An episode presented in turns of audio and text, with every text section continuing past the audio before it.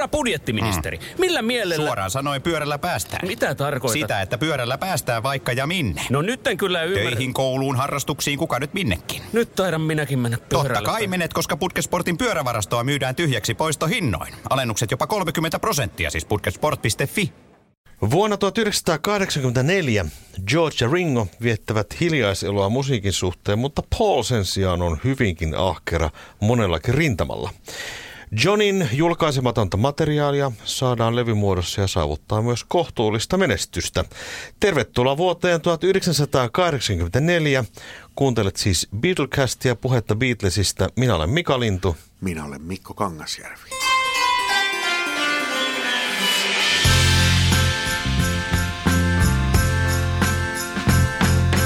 1984 oli, voisiko sanoa semmoinen tietynlainen käännekohta tässä Beatles elämässä. Jos tuo 80-luvun alku oli vähän semmoista niin kuin pöhinää monenlaiseen suuntaan, niin vuonna 84 rupesi tulemaan vähän tämmöisiä niin kuin yskähdyksiä vähän tähän Beatles-maailmaan jollakin lailla.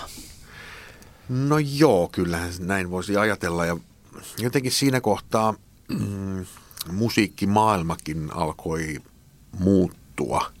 Tai olisi nyt tietenkin sellaista muutosta ollut ilmassa jo siinä jonkun aikaa, mutta jotenkin 84 pop-vuosi oli jo hyvin erilainen kuin aika, pari aikaisempaa vuotta, että MTVn vaikutus alkoi olemaan aika iso. Ja sitten kun vuosikymmeni, vuosikymmenistä on aina jonkunlainen mielikuva ja kasarista on tietty mielikuva, niin ehkä, ja eihän sinne koskaan vaihdu sillä veitsellä leikaten, mm. niin nyt voisi ajatella, että 84 alkaa olla jo semmoinen ihan oikeasti kasari vuosi, että se, sit oltiin jo siinä ytimessä. Joo, näin, näin voisi sanoa. Ja sitten alkaa vähän uutta teknologiaa tulla, CD-levyt rupeavat tulemaan markkinoille ja kaikkea tämmöistä näin. Ja, tota... ja olkatoppaukset. Ja olkatoppaukset, totta kai. Se on se tärkein kiksit. Missä ovat olkatoppaukset? tota, niin, ruvetaan käymään läpi tätä vuotta ja aloitetaan tammikuusta, että katsotaan mitä, mitä silloin tapahtuu. Paulin singlethän ovat menneet hyvinkin kaupaksi tässä näinä aikoina. Joo, siinä loppuvuodesta 83 ilmestyi Pipes of Peace, joka Englannissa kipusi lista ykköseksi. Ja Amerikassa sen B-puoli So Bad oli niin kuin se, siellä se Pipes of Peace ei, ei niin kuin saavuttanut menestystä, koska se oli hyvin tämmöinen brittiläinen kappale, mutta tota So Bad nousi, ei, olisiko ollut joku 18 tai joku lisäsijoitus, ei kovin, kovin korkealle, mutta kuitenkin. Ää, mutta siihen se Paulin, kyllä häneltä tuli vielä korkeita listasijoituksia, mutta ykkösiä ei tämän jälkeen enää tainnut tulla. Eipä tainnut. Alkuvuodesta julkaistaan John Lennonilta uutta materiaalia.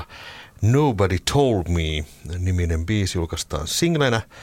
Sen taustapuolella on, kuten aika monillakin Lennonin singleinä Joko Onon biisi Oh Sanity ja tämä enteilee sitten Milk and Honey albumia tämä kyseinen. Ja tämä Nobody Told Me otetaan vastaan nyt ensimmäisenä singleinä ihan, ihan mukavasti. Se nousee listoille ja tota, se saa myöskin kehuja, tämä kyseinen biisi. Mä jostain luin, että tässä on ollut alun perin Ringolle sävelletty kappale, tämä Nobody Told Me. Joo, Ringohan, Ringohan teki siinä vuonna 80 sellaista levyä kuin Stop and Smell the Roses, tai sellaista levyä, josta tuli sitten sen niminen, kun se julkaistiin 81. Mutta tuota, niin Lennoninkin tosiaan kaikki, Lennonin piti osallistua sen levyn tekemiseen niin kuin osallistuivat myös Paul McCartney ja George Harrison. Mutta Lennonin kuoleman johdosta tai sen jälkeen sitten Ringo ei halunnut Lennonin biisejä siihen kuitenkaan sisällyttää. Mutta joo, tästä Nobody Told Me-kappaleesta on sellainen tarina, että se olisi alun perin ollut tälle levylle tarkoitettu. Sitä tehdään musiikkivideo, joka pyörii sitten joillakin kanavilla. Ja nyt tuntuu sitä, että aina näistä biiseistä tehdään musiikkivideoita, että se alkaa kuulua jo asiaan ihan selkeästi. No tästä eteenpäin kaksi asiaa muuttuu ikään kuin standardiksi, eli musiikkivideo ja sitten niin kuin single-levyistä yleensä alkaa ilmestyä myös tämmöinen 12-tuumainen. Joo. Kuka, muist, kuka muistaa 12 tuumaiset? niin.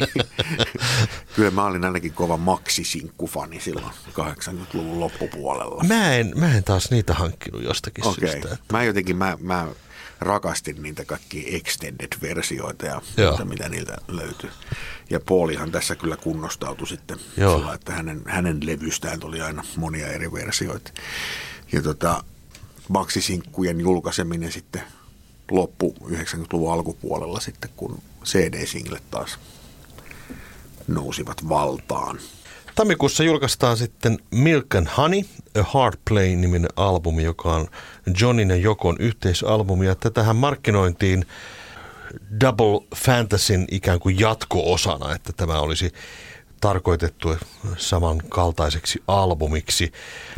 Mitenkäs tämä, nämä sessiot ja nämä biisit oikein sitten syntyy? No sillä tosiaan markkinoitiin ja varmaan se yleinen käsitys oli, tai tällaista tarinaa siitä niin kuin, ihmisille kerrottiin, että, että John ja Joko alkoivat sitten, kun Double Fantasy-levy oli saatu valmiiksi, niin heti työstämään jatko-osaa sitten sille, ja tämä Milk and Honey sitten vi- vihdoin vuonna 1984 julkaistuna olisi sitten se jatko-osa, mutta totuus taitaa olla vähän erilainen kuitenkin. Eli ainakin mun käsitys on se, että, että nämä Lennonin biisit, jotka levyltä löytyy, niin ne oli, oli siinä samoissa sessioissa aloitettuja biisejä. Eli Double Fantasy-sessioissa oli tarjolla Lennonilta huomattavasti enemmän biisejä kuin mitä sitten siihen albumille päätyi. Ja nämä Milk and Honey biisit on sitten niitä ylijäämiä kun taas sitten nämä Jokon biisit ää, eivät kaikki edes ole sieltä vuodelta 80, vaan ne ovat selkeästi uudempia biisejä tehty ihan sitten tätä Milkän Hani julkaisua varten. Tämä albumihan on sikäli niin kuin erikoinen, että tietyssä mielessä nämä Lennonin biisit ovat huomattavasti viimeil, viimeistelemättömiä, viimeistelemättömämpiä. Nyt loppu henki. Viimeistelemättömän. Mättömämpiä kuin Jokon biisit. Että Jokon What biisit ovat- language. Kyllä. nämä Ono-biisit on selkeästi tuotettu paremmin ja tarkemmin ja sitten nämä tuntuu vähän niin kuin raakileilta nämä Johnin biisit. Koska ne ovat raakileita. Mm. Varsinkin lauluotot on sellaisia, selkeästi niin kuin monet on ihan demolauluja. Että Johnny on siinä, kun pohjia on soitettu, niin vetässyt sinne jonkun laulun, laulun ja paha niitä nyt on enää sitten jälkeenpäin muuta. jälkeenpäin Niin. muuttaa kovin, ei varsinkaan siihen aikaan nyt pystytty, nykyään pystyy vähän enemmän, jos on monia lauluottoja, niin pystytään editoimalla saamaan aikaiseksi vaikka mitä, mutta tota, siihen aikaan tilanne oli vähän toinen.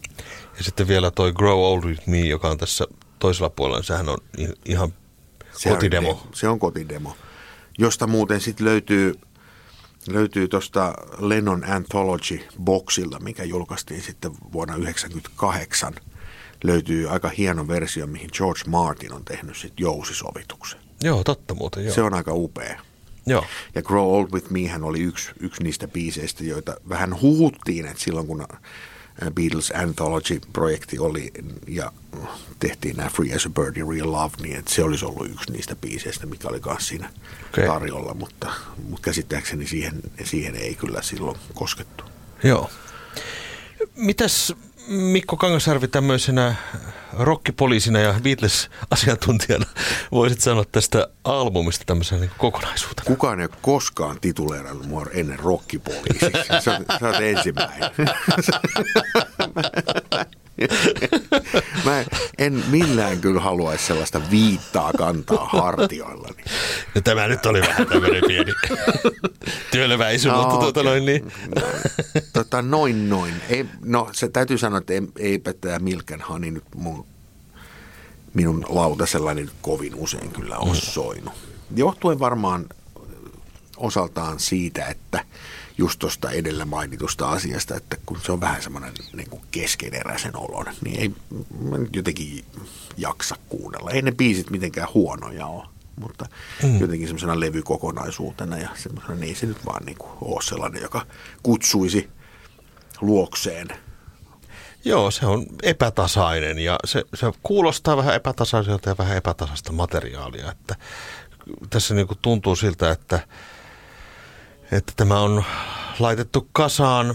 Ehkä olisi jopa ajatellut paremmin näin, että joku olisi tehnyt oman soololevynsä ja John Lennon, niin nämä olisi julkaistu singleinä tai jonakin tämmöisenä muina niin kuin erikseen. Että nämä ei oikein niin kuin solju samalla tavalla kuin Double Fantasy, sanotaan näin. No joo. Et, ehkä ne Lennonin biisit olisi kuulunut jonkun tommoseen, johonkin nimenomaan tämmöiseen antologityyppiseen kokoelmaan, jossa on muitakin niin kuin sessio-ottoja ja demoja ja sen sellaisia. Ehkä ne on enemmän. Herra budjettiministeri, mm. millä mielellä... Suoraan sanoen pyörällä päästään. Mitä tarkoitat? Sitä, että pyörällä päästään vaikka ja minne. No nyt en kyllä ymmärrä. Töihin, kouluun, harrastuksiin, kuka nyt minnekin. Nyt taidan minäkin mennä pyörällä. Totta kai menet, koska Putkesportin pyörävarastoa myydään tyhjäksi poistohinnoin. Alennukset jopa 30 prosenttia, siis putkesport.fi. Kaipaako keittiösi remonttia tai pitäisikö auto vaihtaa? Me Resurssbankissa autamme sinua, kun tarvitset rahoitusta. Nyt jo yli 6 miljoonaa pohjoismaista resursasiakasta luottaa meihin. Resurssbank.fi Mä sellaisia biisejä. Mutta tota, tämän levyn, levyn tiimoiltahan oli vähän tällaisia niin kuin ongelmia, tai se, siis tähän julkaistiin Polydor-levymerkillä. Ja, ja tota, Jack Douglas, tuottaja, joka oli Double Fantasyllä tuottajana, niin hän toki oli osallistunut myös näiden Lennon biisien tuotantoon siinä alkumetreillä, mutta hänen nimeään ei sitten tältä levyltä krediteistä löydy. Johtuen siitä, että, että tota, Joko Onolla ja Jack Douglasilla oli hyvin erilainen käsitys siihen, siitä, että millaisista palkkioista oli sovittu tämän levyn tuot, tuottaja, tuottajapalkkioiden kohdalla. Ja tota, Joko Ono väitti, että, että se piti olla kertakorvaus, mutta Jack Douglas taas sanoi, että hänelle oli luvattu rojaltia ja sitten tietenkin mentiin taas oikeuteen ja oikeus päätti sitten, että tota Jack Douglasille piti maksaa kaksi ja puoli miljoonaa dollaria plus vielä kolmen vuoden korot päälle plus sitten vielä tästä Milkän Hanilevystä rojalteja. Mutta mun mielestä on vähän käsittämätöntä, että ettei tuollaisia sopimuksia nyt sitten ole sillä hyvin yksiselitteisesti tehty. Niin, koska tässä on niin kaksi täysin eri näkemystä. Niin. Ja, ja tämä jotenkin juontaa sitten mun ajatukset siihen, että tämä levyyhtiö, jonka alaisuudessa tätä Double Fantasyä tehtiin, niin oli Geffen Records, jonka perustaja David Geffen oli sitten sainannut tähän uudelle labelille myös monta muuta – aika, aika menestynyttä, tai ainakin sellaisia isoja artisteja. Iso, isoja artisteja, Elton John, Donna Summer, Neil Young. Joo. Ja kaikilla heillä oli jotain nokan koputtamista lopulta David Geffeniä ja tätä yhtiöä kohtaan. Niin olisiko siinä vaan käynyt niin, että niin asioita ei vaan hoidettu kunnolla siellä? Vähän vaikuttaa sitä, koska ei tämmöistä joukkopakoa harvoin, tai siis tämmöistä joukkopakoa harvoin niin kuin näkee mistään levyyhtiötä, että porukat lähtee suurin piirtein saman tien pois, julkaisee yhden levyn. Että, että tota, jotakin semmoista, kaik, tarinahan ei kerro ihan kaikkia yksityiskohtia, mutta varmaan tämmöinen syltytehdas sieltä taustalta löytyy.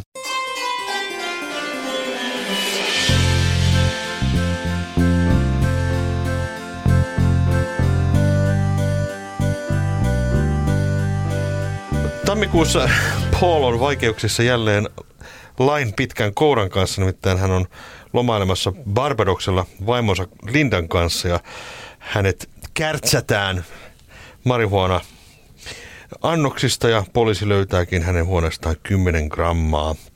7 grammaa löytyy taas Lindan hallusta ja heidät pidätetään ja saavat siitä sakot ja, ja sitten kun he tulevat pois sieltä Barbadokselta, niin he jäävät vielä tullissa kiinni. Löytyy vielä vähän lisää. lisää ja tota no, niin joutuvat sitten taas selittelemään, että ei tämä marihuana ei, ei ole nyt ihan niin vaarallista kuin viski tai jotain tämmöistä näin. Sieltä tulee, mutta niin kuin sanotaan, että suhteellisen erikoista käyttäytymistä. Aika, hu- aika huoletonta meininkiä. Aika huoletonta meininkiä, kun miettii, että vaan neljä vuotta aikaisemmin oli tämä Japani episodi, missä Paul joutui vankilaan montako päivää hän nyt siellä silloin oli, 11-12 päivää. Joo. Ja, ja tota, niin silloinkin kysymyksessä oli se, että se nyssäkkä huumetta oli siinä niin kuin suurin piirtein, kun avasi matkalaukun, niin, niin ensimmä, heti, niin. ensimmäisenä siinä niin kuin ta, tarjolla. Että ehkä heidän elämäntyylinsä oli tällaista huoletonta. Mutta tota, eipä tämä nyt hänen Paulin maineille nyt mitään hirveän suuria tässäkään kohtaa tehnyt. Että ainoa semmoinen ehkä seuraamus tästä oli, että ää, 84 alkuvuodesta oli suunnitteilla vielä julkaista The Man-nimisestä kappaleesta, joka oli duetto Michael Jacksonin kanssa, niin oli tarkoitus julkaista single, mutta se vedettiin sitten ihan viime tingassa pois. Pois se julkaisu ja epäiltiin, että se olisi aiheutunut tästä, että Paul ei halunnut jotenkin loata Michaelin nimeä, kun hän oli niin paljon tässä kohtaa julkisuudessa tämän huumejutun takia. Ja hän joutuu sitten selittelemään asiaa moneen kertaan ja siinä tuo alkuvuosi meille, mutta ei se levymyyntiin vaikuta, toi, tosiaankin tuo So Bad menee Amerikoissa hyvinkin listoilla eteenpäin. Ja sitten helmikuussa julkaistaan ensimmäinen Beatles tai Beatlesiin liittyvä CD-levy ja se onkin Paulin Tug of War. Niin, Amerikassa kyllä. Amerikassa. Joo. Tosin siis kyllähän tämä Milk and Honey-levy tuli myös CD-nä. Kyllä. Mutta si- siitä on nyt vähän, mä en ole ihan varma siitä, että tuliko se nyt heti sitten joka puolella. Niin yhtä aikaa. Yhtä niin. aikaa, en ole, en ole ihan varma siitä. Mutta sitten niin kun Tug of War tulee USAssa ja sitten taas äh, Britanniassa ensimmäinen Emin julkaisema Beatles-aiheinen CD on sitten Pipes of Peace. Mm. Mutta tässä niitä pikkuhiljaa sitten alkaa tulla, että 84 on tämmöinen selkeästi tämmöinen CD-levyjen pilottivuosi. On niitä jonkun verran aikaisemminkin tullut, mutta tässä niitä nimikkeitä alkaa sitten ilmestyä tiuhaan tahtiin. Kyllä. Beatles-levyjä tosin saadaan odottaa vielä niitä kolme saa, vuotta. Joo, kyllä. Niitä saa sitten vähän odotellakin. BBC-äänitteistä muuten on, on tässä kohtaa ensimmäistä kertaa puhetta. Että selkeästi tämmöistä liikehdintää on täällä niin kuin levy Emin, Emin niin kuin toimesta on suunnitteilla kaiken näköistä, että, että tota, BBC ää, Beatlesien BBC-äänitteistä on puhetta julkaista siis kokoelma ja kansitaidekin on ollut jo valmiina tätä julkaisua varten, mutta sekin vedetään viime tingassa pois. Joo, tässä on mielenkiintoisia liikkeitä tapahtua, että tässä kun ollaan näitä vuosijaksoja menty eteenpäin, niin aina ilmoitetaan suureen ääneen, että nyt tulee Beatlesiltä jotakin uutta materiaalia ja sitten se vedetään äkkiä pois. Että olisiko tässä sitten ollut ehkä näitä oikeusjutut ja vähän nämä royalty-jutut vielä vähän kesken? Että ne... Mä luulen, että joo, että se johtuu varmaan siitä, kun samaan aikaan sitten niin kuin vedetään tässä helmikuussa itse asiassa on tämmöinenkin uutinen, että, että Emi myös deletoi katalogistaan esimerkiksi tällaisia kokoelmia kuin Rarities ja Real Music, jotka ei ole kauhean mitenkään vanhoja levyjä, että Real Music ilmestyi vasta niin kuin kaksi vuotta aikaisemmin, niin se poistetaan jo niin. katalogista. Että tämä liittyy ehkä siihen, että 85 vuonnahan sitten saavutetaan semmoinen sopimus, missä sitten tämä Apple-yhtiö alkaa hallinnoimaan sitä, että mitä Beatles-materiaalia saa julkaista. Ja millä lailla niin, myöskin. Kyllä. Sekin on semmoinen hirveän tärkeä asia. Ja ehkä sitten nämä tällaiset suunnitelmat julkaista BBC-materiaalia tai, tai sitten näitä julkaisemattomia levytyksiä, niin ne sitten liikahtaa eteenpäin vasta sitten sen jälkeen. Mm. Mutta BBC-äänitteitä saadaan odottaa kymmenen vuotta. 94 ne sitten vasta tuli. Niistä sitten puhutaan myöhemmin. Kyllä. Paulhan on tuottanut näihin aikoihin tämmöisen lyhyt animaatioelokuvan Rupert and the Frog Song, joka saa palkintojakin ja sitä, se saa niin yllättävää suosiota. Myöskin tämä biisi, joka sitten tässä tämän leffan yhteydessä on. Ja tämä Rupert-projekti on Paulille jotenkin hirvittävän tärkeä. Sehän aloit, alkaa se jo 70-luvulla. Ja Muistaakseni hän... se on tapahtunut jo 69, niin. kun hän hankki ne oikeudet Kyllä. siihen. Ja se on ollut oikein semmoinen labor of love ja, ja tota noin, niin nyt se tämä lyhyt elokuva sitten saatiin. Mä oon jopa kuullut tämmöistä, että Paulilla olisi edelleenkin työn alla jokin Rupertin liittyvä ehkä pitkä animaatioelokuva tai jotakin tämmöistä näin. No se on sitten todellinen tämmöinen lifetime. Kyllä, lifetime project. Mutta tuota, tätä elokuva, äh, elokuvaa sitten esitetään sitten myöhemmin erään toisen elokuvan alkukuvana. Palataan tähän projektiin sitten hieman myöhemmin. Give My Regards to Broad Street nimiseen leffaan. Ja tämä We All Stand Together, joka tähän Rupert-animaatioleffaan on tehty, niin se saa myöskin palkintoja jopa parhaana teemalauluna. Kyllä, ja sehän julkaistaan sitten loppuvuodesta myös singlenä, ja sehän on ollut vähän tämmöinen Paulin katalogissa ehkä tämmöinen niin kuin biisi, jota jotkut rakastaa ja jotkut vihaa. Se- Sitä usein, usein kuuluu. Et, Eikö spoilimateriaali kaikki ole vähän semmoista? no, on, mutta tämä jotenkin niin kuin erityisesti aina. Ebony and Ivory ja, ja tämä. Joo, ne, kyllä. Ne, ne usein tulee silleen niin kuin esiin, että jotkut ei vaan voi sietää. Mä ainakin dikkaan.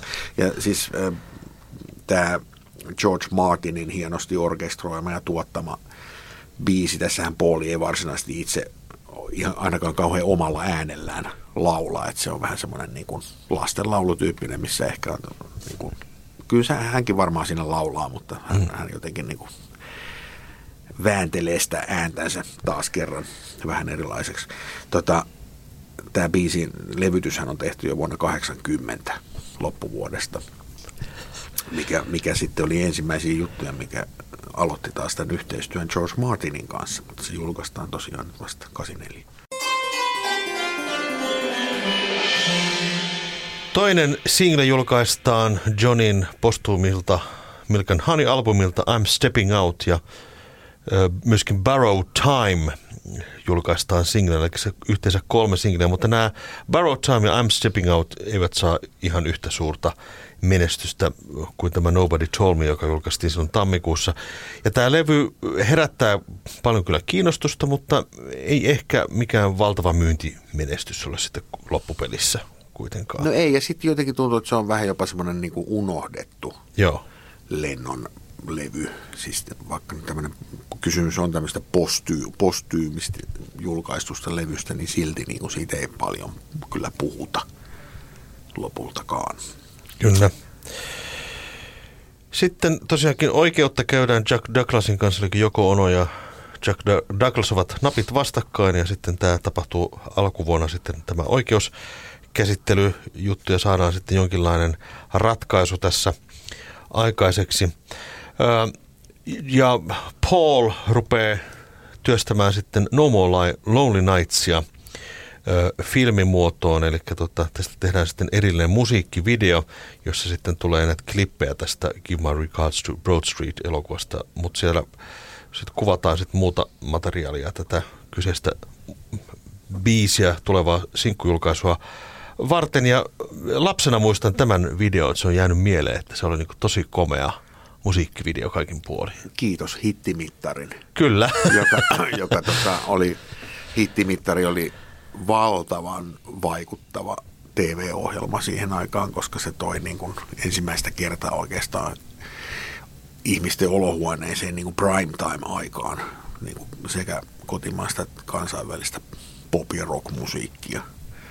Et se, sen vaikutus oli tosi suuri. Muistan tämän saman itsekin ja tykkäsin kovasti tästä kappaleesta.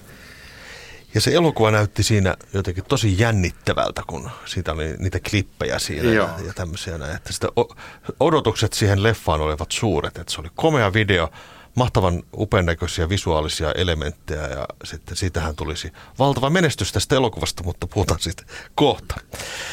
BBCllä ja radiokanavilla on esitetty Beatlesiin liittyviä ja Paul McCartneyin liittyviä radio-ohjelmia tässä, tässä alkuvuonna. Ja, ö, tässä julkaistaan tämmöinen kuin Ready Steady Go Volume 2-niminen tota, videokasetti, jossa on Beatlesin näitä TV-nauhoituksia. Ja mullakin oli joskus VHSllä ju, ju, juuri tämä kyseinen pätkä. Tässä on vähän jännä, että näitä ei ole hirveästi julkaistu niin kuin DVD- tai Blu-ray-muodossa näitä Beatlesin TV-esiintymisiä. Ei, tiedä, mistä, mistä ei se oo. sitten johtuukaan? Olisiko siinä oikeusasioita, oikeudellisia asioita tai jotakin semmoista? Mä luulen, että tuossa kohtaa myös niin kuin näiden kuvatallenteiden oikeudet on sen verran niin kuin tiukasti siellä Applen hallinnassa, että niitä on aika vaikea ollut julkaista ilman heidän lupaansa. No mitäpäs Ringo sitten oikein puuhailee tämän vuoden 84 aikana? Musiikkia hän ei ainakaan tee. Ei, eikä tee vielä moneen vuoteen ainakaan sellaista musiikkia, jota, joka julkaistaisi. Mm. Et tota, äh, hänhän oli mukana tämmöisessä äh, Thomas and the Tank Engine. Tuomas Veturi, Tuomas Veturi, Niin. o, s- radiokuunnelma. kyllä. Sarjassa. Eikö, eikö se on niin kuin tässä nyt ihan näillä huudeilla? tapahtunut? Kyllä. Joo. Hän on siinä mukana ja tota, sitten tehdään myöhemmin sitten tämä animaatiosarja, joka Suomenkin televisiossa sitten nähtiin. Ja hän tekee vähän tämmöistä niin kuin pienimuotoisempaa hommaa. Esiintyy ehkä jossakin televisio-ohjelmissa yllätysvieraana tai jotakin vastaavaa, mutta tota, Tämmöistä niin kuin julkiksen työtä. niin, julkiksen hommi. Mm. Georgeista ei kuulu mitään oikeastaan tässä niin kuin alkuvuonna, mutta tota, hänellä taas on näitä leffa-projekteja sitten Joo, Hand. Handmade Films-yhtiö on, on tässä kohtaa aika, aika niin kuin menestyk, menestyksekkäästi toimiva yritys. Tuottaa paljon brittiläistä elokuvataidetta. Mutta kerkiääpä George tässä sitten loppuvuodesta vähän äänittelemäänkin, että mitään niin kuin suurimuotoista juttua ei, ei, mutta hän tekee yhden Dylan coverin siinä I Don't Wanna Do It nimisen kappaleen, joka julkaistaan sitten seuraavana vuonna. Puhutaan siitä sitten myöhemmin. Lontoossa tapahtuu kummia, nimittäin tämä Savile Row kadulla ollut Beatlesien Apple-yhtiöiden talo myydään. Se on ollut monta, monta, monta vuotta tyhjillään, mutta se myydään sitten lopulta ja sitä korttelista muitakin taloja myydään ja se, sen Beatlesien talon ostaa, ostaa tota Midlands Council Workers Pension Fund. Eli siis niin kuin, Eläkesäätiö, Midlandsin niin kuin kunna, kunnallistyöntekijöiden eläkesäätiö. Joo. Joo. Missäs käytössä tämä kyseinen rakennus on muuten nykyään? No kun en oikein tiedä, kyllä mä siinä on muutaman kerran edessä käynyt patsastelemassa, ja, mutta ei siinä oikein. Kävin viime lokakuussa, siinä oli joku Okei. räätälifirma siinä. Räätälifirmojahan sillä kadulla on siis uusi, sehän on kuuluisa Niin. räätälikatu, mutta tota, onko siinä... si- Siinä on nyt joku räätäli, joku tämmöinen Okei. asusteliike siinä takaisin semmoinen. No niin. Paul äänittää, tai siis tekee biisi, siis hän tekee aina silloin tällöin muillekin artisteille biisejä. Ja tuossa elokuussa julkaistaan Everly Brothersilta uusi levy, tämmöinen kuin EB84, ja siinä on aika monienkin tunnettujen biisintekijöiden biisejä. Ja Paul tekee siihen tämmöisen biisin kuin Wings of a Nightingale. Ihan kiva biisi. Joo, en, en ole koskaan kuullut. Kannattaa kuunnella. John Lennonin ää, versio kappaleesta Every Man Has a Woman ilmestyy singlenä. Joo, se on varsin erikoinen tota, single-julkaisu. Siis kysymyksessä on tämmöinen tribuuttilevy, joka julkaistaan Joko Onon 50-vuotispäivän kunniaksi. Ja sen avausraitana on sitten tämä John Lennonin laulama biisi, mutta se on tavallaan semmoinen vähän hassu, että hän ei laula sitä päämelodia, vaan sitä on eristetty tavallaan John Lennonin tämä taustalaulu ikään kuin päämelodiaksi. Kyllä, koska tämä oli Double Fantasy levyllä oleva Joko Onon biisi ja Lennonin laulaa siinä tämmöistä niin harmonivokalia ja se on nyt vaan eriytetty ikään kuin liidilauluksi tässä versiossa, mutta saatiinpa siitäkin taas yksi julkaisu lisää. Mutta tosiaankin sitten 84 julkaistaan Every Man Has a Woman-niminen tribuuttialbumi, joka ilmeisesti on ollut ainakin joidenkin lähteiden mukaan John Lennonin aloittama projekti 80-luvun alussa hänen vaimolleen. Ja siinä tällä levyllä esiintyy Harry Nilsson ja Roseanne Cash ja Elvis Costello ja, ja trio yhtye Klaus Formanin äh, tuottamana ja, niin- ja Sean Lennonkin laulaa tuolla levyllä yhden kappaleen ja tota, unohdettu mestariteos tämä kyseinen levy. Niin, siis kyllähän se nyt on kivempi ajatella niin, että tämä oikeasti oli John Lennonin aloittama projekti, kuin se, että joku on olisi itse aloittanut projektin, että tehkää tribuuttilevy minulle. Juuri näin. Mutta mehän me emme koskaan saa tietää, että kummin tämä asia on. Sanotaan. Ehkä jätämme sen Niin. ihmisten mielikuviin tämän asian. Give My Regards to Broad Street-elokuvaa kovasti promotaan tämän vuoden aikana. Eli Paul esiintyy useassa TV-lähetyksessä. Yhdessä mä oon nähnyt tämmöisen haastattelun, jossa hän on Tracy Almanin kanssa. Tracy Alman hän esiintyy tässä leffassa pienessä roolissa. Ja, ja hän jotenkin bondaa Tracyn kanssa. Paulhan on mukana Tracy Almanin yhdellä musiikkivideollakin juuri näihin aikoihin julkaistava Sunglasses, muistaakseni Joo. oli se kappale. Se myöskin auttaa Tracy Almanin musiikkiuraa, joka on sinänsä mielenkiintoinen, että Almahan tuli tunnetuksi koomikkona, mutta näihin aikoihin hän, hänet ilmestyi muutama levy ja sen jälkeen musiikkiura on jäänyt taakseen. Ja vähän muukin ura. Ja vähän muukin ura. että 80-luvulla hän oli var, valtavan suosittu artisti Britanniassa ja sitten myöhemmin USAssa. Kyllä. Hetken aikaa. Hetken aikaa oli semmoinen kasaritähti, jos näin voisi sanoa. Paulin tämä biisi, joka julkaistaan singlenä on No More Lonely Nights ja tästähän julkaistaan sitten useampi versio tässä.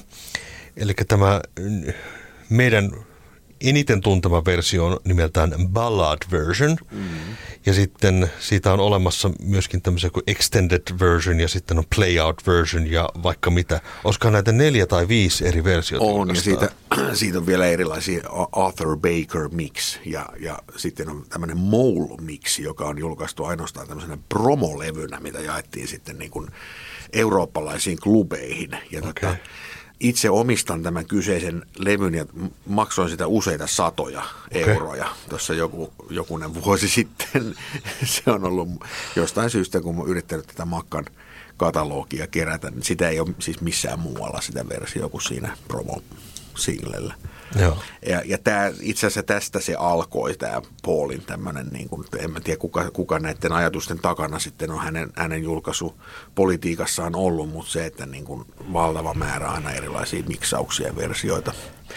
Ehkä se oli toisaalta maan tapa myöskin sitten, näistä tehtiin tämmöisiä disco- tai extended-versioita aika monestakin tunnetusta kappaleesta ja sitten niitä soitettiin siis klubeilla. Kyllä.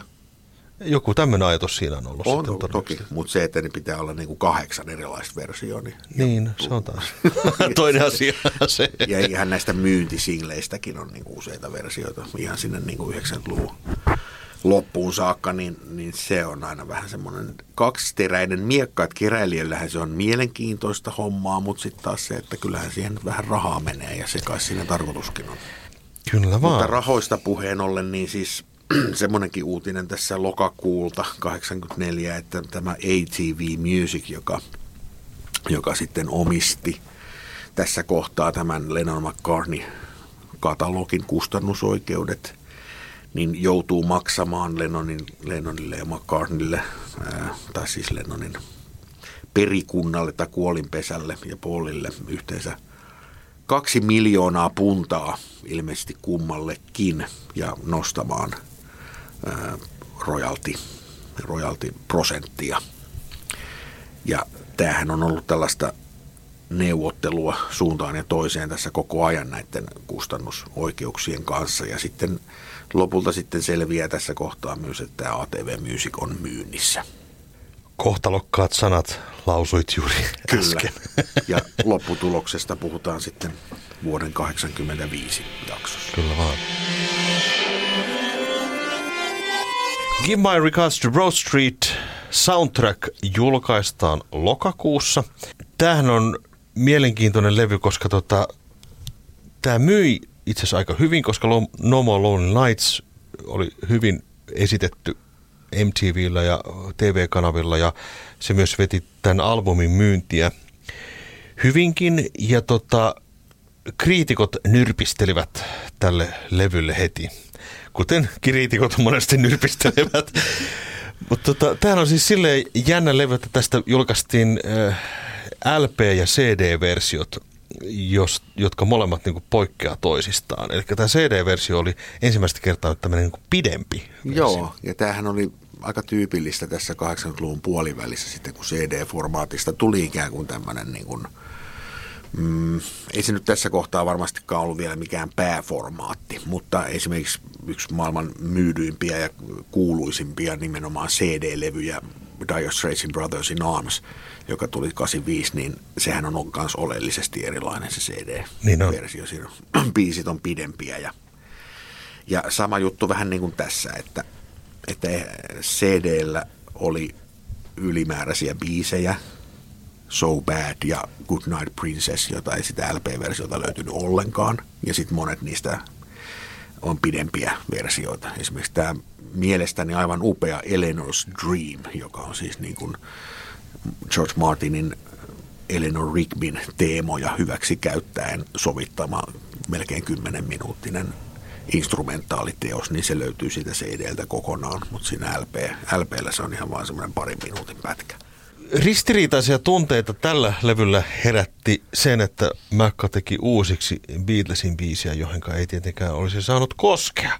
Sehän oli se semmoinen miekka, jolla survittiin sitten kyllä Paulia, että miksi hän meni muuttamaan näitä biisejä.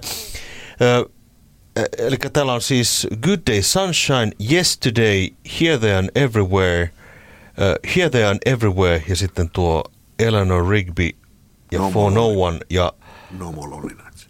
No eihän se on Beatlesin biisi. Ei, anteeksi, ei kun Long, and, long, long, niin, long and Winding Road. Eli aika monta Beatlesin biisiä tehtiin uusiksi. Mitäs mieltä olet siitä, että saako ihminen koskea omaan tuotantoonsa jälkeenpäin? No totta kai saa. Niin. Ja sitä paitsi mun mielestä nämä biisit ei edes ole kauhean erilaisia. Niin. Tässä levyllä, lukuun ottamatta ehkä tätä No More Lonely Herra budjettiministeri, mm. millä mielellä... Suoraan sanoen pyörällä päästään. Mitä tarkoitat? Sitä, että pyörällä päästään vaikka ja minne. No nyt en kyllä ymmärrä. Töihin, kouluun, harrastuksiin, kuka nyt minnekin. Nyt taidan minäkin mennä pyörällä. Totta kai menet, koska Putkesportin pyörävarastoa myydään tyhjäksi poistohinnoin. Alennukset jopa 30 prosenttia, siis putkesport.fi. Kaipaako keittiösi remonttia tai pitäisikö auto vaihtaa? Me Resurssbankissa autamme sinua, kun tarvitset rahoitusta. Nyt jo yli 6 miljoonaa pohjoismaista resursasiakasta luottaa meihin. Resurssbank.fi Nightsia. Miksi mä nyt sanon koko ajan No More Lonely Nights, kun pitää sanoa Long and, long and Winding Road. Long and Winding Road. Niin. Äh, mikä myös kummastuttaa mua siinä mielessä, että kun siitä on tämä ikuinen myytti olemassa, että Paul ei koskaan pitänyt siitä Phil Spectorin versiosta Let It Be-albumilla, niin miksi hän sitten tähän omalle levylleen teki biisistä semmoisen äärettömän siirappisen version, missä on saksofonisoolo ja kaikki. Mun mielestä se on ihan makea se versio, ei siinä mitään, mm. mutta siis se, että, niinku, niin, että mä en ihan ymmärrä tuota logiikkaa. Mutta nämä monet muut, nämä siis Yesterday ja muut, niin ei, ei ne niin erilaisia. Ne on niin kuin semmoisia vaan uusia äänityksiä niistä biiseistä. Mun mielestä ne on hyvinkin samankaltaisia. Niin, ja tota, sovituksessa no, ei olekaan siis jousiorkestria, vaan siellä on niin brassisovitus. Joo. Mun mielestä mä puolustan jopa näitä sikäli, että siis Paulhan laulaa niin kuin aivan erinomaisesti. Hänen ääni on niin kuin tosi hyvässä kunnossa. Mä voisin nyt saan ruoskaa joltakin, mutta hän laulaa musta paremmin Here, There Everywhere kuin silloin Beatles-aikoina. Ehdottomasti. Jostain syystä tätä on niinku haukuttu, että miksi hän, hänen piti mennä nyt tätä niinku, sörkkimään näitä Beatles-kappaleita. Ja sitten hän on myöskin semmoinen legenda pyöri, että Ringo ei olisi suostunut soittamaan näille levyille, mutta eihän niitä ollut sovitettukaan rummuille. Tämäkin on vähän tämmöinen legenda, mikä on tuolla pyörinyt. Mutta mitä sanoisit tästä, tästä niin kuin levykokonaisuudesta? Tämähän on kyllä niin kuin soundtrackiksi hän tämä on tehty. No Onko joo. Toimiko tämä soololevynä taas sitten sun mielestä? No tämä on vähän siinä rajamailla, että, että onko tämä nyt sitten, kuuluuko tämä siihen Paulin niin kuin tämmöiseen soololevykatalogiin, mutta mm. kyllähän hänen, hänen omasta mielestään ainakin kuuluu, kun tämä on aina mukana ollut, ollut kaikissa diskografioissa ja silloin kun tuli ensimmäiset remaster-versiot hänen levystä, niin tämä oli siinä katalogissa mukana ja kyllä mä pidän tätä semmoisena, että tämä on ihan selkeästi yksi Paulin soololevy. Eikä tämä ole mitenkään niin kuin huono levy.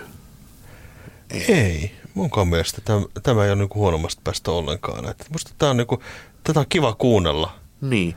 Ne uudet biisit lukuun ottamatta nyt tätä No More Lonely Nightsia nyt niin mun mielestä ne nyt ei ole mitenkään no values ja niin, not niin. such a bad boy. Niin. Ei ole kovin kummosia kappaleita, mutta muuten tämä toimii aivan mainiosti. Miten se sitten se sun mielestä tämä elokuva? Mä katsoin tämän leffan ihan vähän aikaa sitten, satoin löytämään, en kerro mistä, mutta sanotaan internetin syövereistä, löysin tämän elokuvan, tätä on vähän huonosti julkaistu jälkeenpäin. Tämähän sai aivan yksiselitteisen tuomion kaikilta maailman kriitikoilta, että tämä on kammottavinta Paul McCartney-materiaalia, mitä hän on tehnyt. Kiinnostavaa musta tässä on se, että Paulhan suhtautui tähän elokuvaan hyvin intohimoisesti. Hän käsikirjoitti tämän, hän itse valitsi nämä näyttelijät ja, ja halusi nämä tietyt kohtaukset ja oli tämän tekemissä mukana, promotoi. Ja hänellä oli näkemys siitä, että tämä olisi myöskin todennäköisesti suuri menestys. Mutta palataan sen verran tämän elokuvan tekemiseen, että nyt ääneen pääsee herra Chris White, joka on tullut tunnetuksi myöskin Dire Straits yhtyen kokoonpanoista ja hän oli sessiomuusikkona noihin aikoihin ja hän kertoo yhdestä kohtauksesta, jossa hän oli mukana ja kuinka hän päätyi tähän elokuvaan.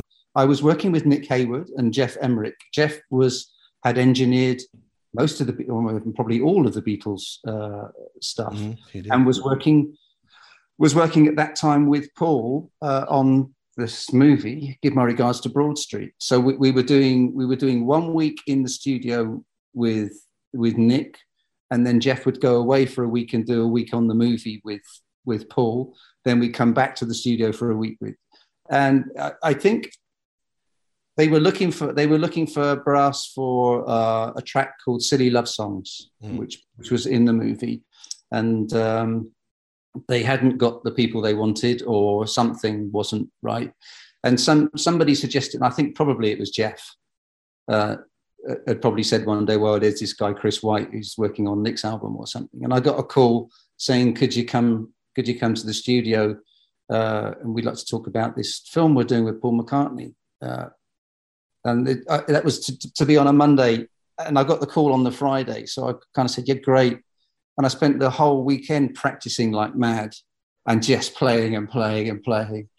And I, so I turned up. Uh, I turned up at the film set on the Monday with my saxophone, and I walked into the. They they sent me to the producer's office. Uh, I've forgotten his name. Anyway, uh, so I walked into the office, and he, he looked at me and went, "Oh, oh, you got your horn. Are you working later?" And I, I said, "No, I thought I'd have to. You know, I, I, I thought I'd have to play." He went, Oh, no, no, no. We just wanted to see what you look like. No, you're fine. Okay, can you stop? okay. What a disappointment. yeah. But the whole weekend fretting. so so then I worked with, uh, with, with Paul on that track, which was Jeff Porcaro, uh, Linda, uh, Lewis Johnson, and Steve Lukather, and a brass. And it was, and we spent most, if you know about filming, it's kind of two minutes of action and two hours of nothing. Mm. So I'd spent a week jamming with Jeff Beccaro and Steve Lukather and Lewis Johnson. Fantastic. It was brilliant. Siinä äänessä oli Chris White, joka kertoi tästä leffasta. Vaikka tässä oli tämmöinen löyhä käsikirjoitus, niin tuntuu siitä, että Paul ei ottanut Magical Mystery Tourista nyt kauheasti oppia. Tämähän on samankaltainen elokuva kuin Magical Mystery Tour. Mä näen mm. selkeästi, tässä on samanlainen matka. Mennään paikasta toiseen ja sitten esitetään musiikkinumeroita välillä ja sitten päädytään johonkin.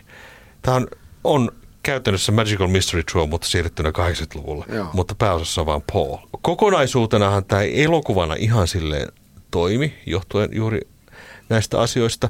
Mutta mä luulen, että yksi selittävä tekijä myöskin tällä ohjauksella, että tämä ohjaaja ei oikein saa tästä käsikirjoituksesta eikä näistä ihmisistä niin oikein mitään irti.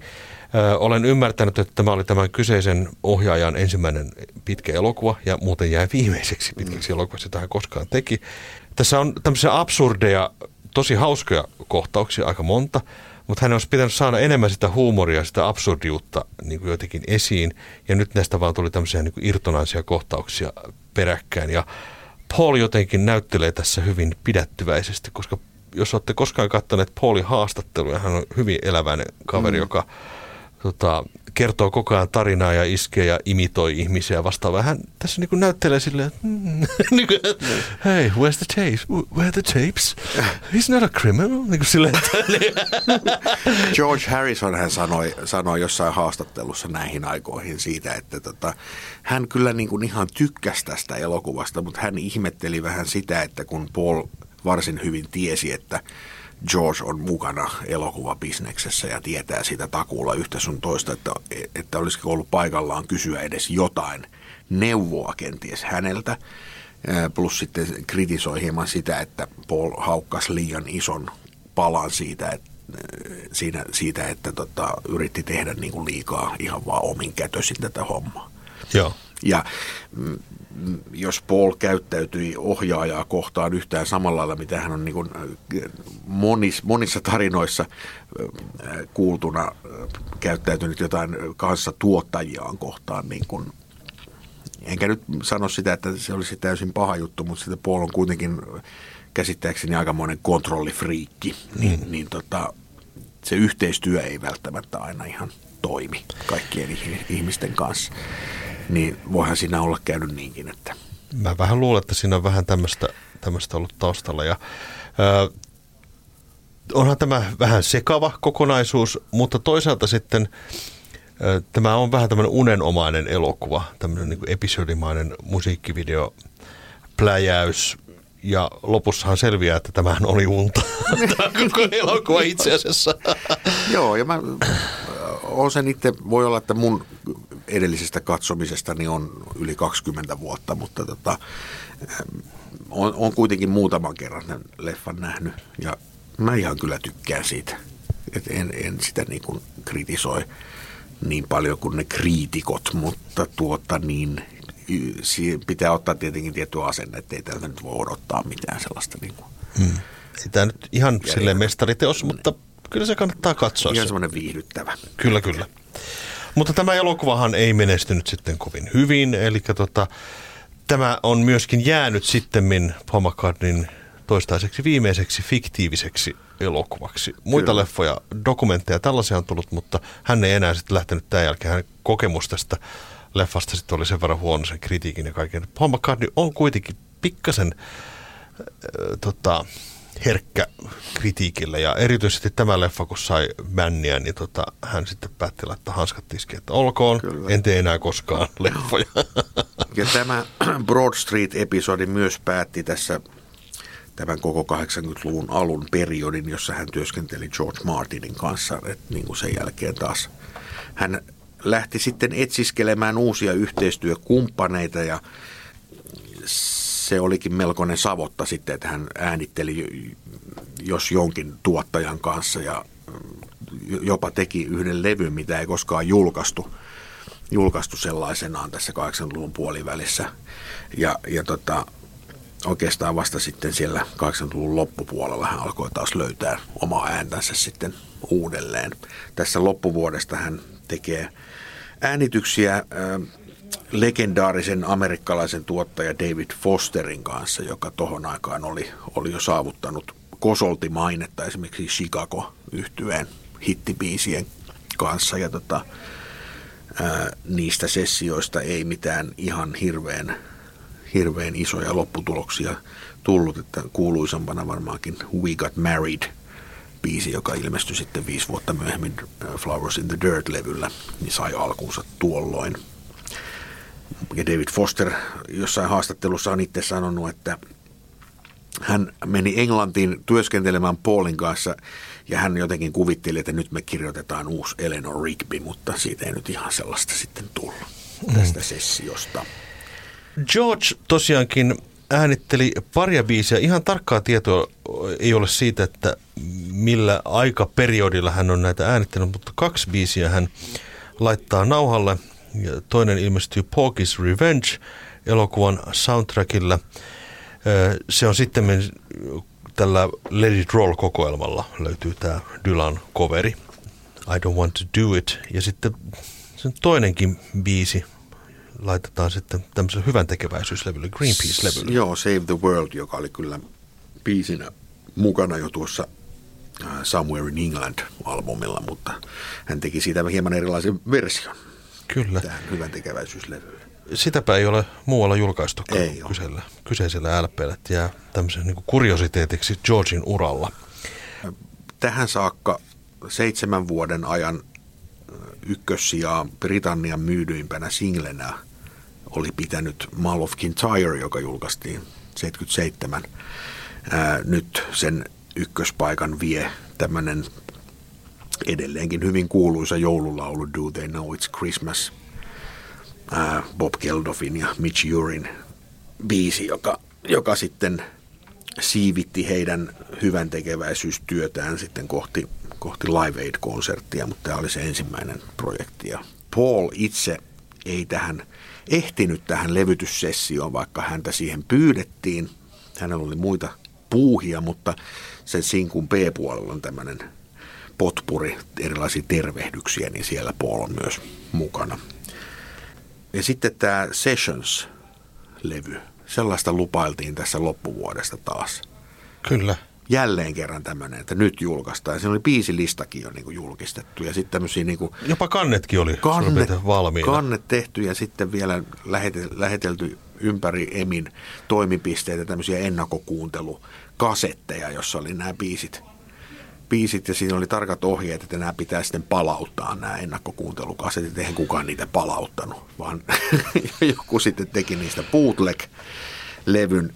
Tämä biisilista on aika vakuuttava tässä niin kuin tämmöisiä Beatles ylijäämäbiisejä, tai siis julkaisemattomia siellä on Not Guilty ja Leave My Kitten Alone, Come and Get It demo, uh, What's the New Mary Jane, eli How Do You Do It. Eli tota, erittäin hyvä albumi, jos tästä muuten tullut, Kyllä. josta olisi julkaistu. Mutta jostain syystä sitten yhtäkkiä hy- hirveän nopeasti se vedetäänkin pois markkinoilta. Kyllä. Sitä ei julkaistakaan, mutta epävirallisena levynä sitä sitten ruvetaankin myymään tiskin alta niin sanotusti. Ja nämä biisithän sitten materialisoituvat myöskin sitten kymmenisen vuotta myöhemmin siellä Anthology-projektin myötä.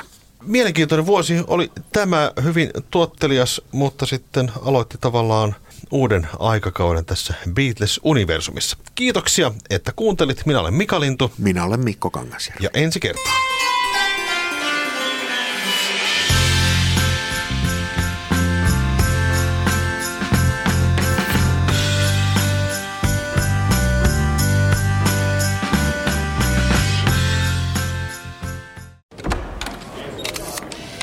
Budjettiministeri. Mm. Millä mielellä... Suoraan sanoen pyörällä päästään. Mitä tarkoitat? Sitä, että pyörällä päästään vaikka ja minne. No nyt en kyllä ymmärrä. Töihin, kouluun, harrastuksiin, kuka nyt minnekin. Nyt taidan minäkin mennä pyörällä. Totta kai menet, koska Putkesportin pyörävarastoa myydään tyhjäksi poistohinnoin. Alennukset jopa 30 prosenttia, siis putkesport.fi. Tiedäthän sen tunteen, kun luottokorttimaksuja, osamaksueriä ja pieniä lainoja on kerääntynyt eri paikoista. Kysy tarjousta lainojen yhdistämiseksi Resurssbankista – Yksi laina on helpompi hallita ja taloutesi pysyy paremmin tasapainossa. Yhdistä lainasi ja nauti talouden tasapainosta. Resurssbank.fi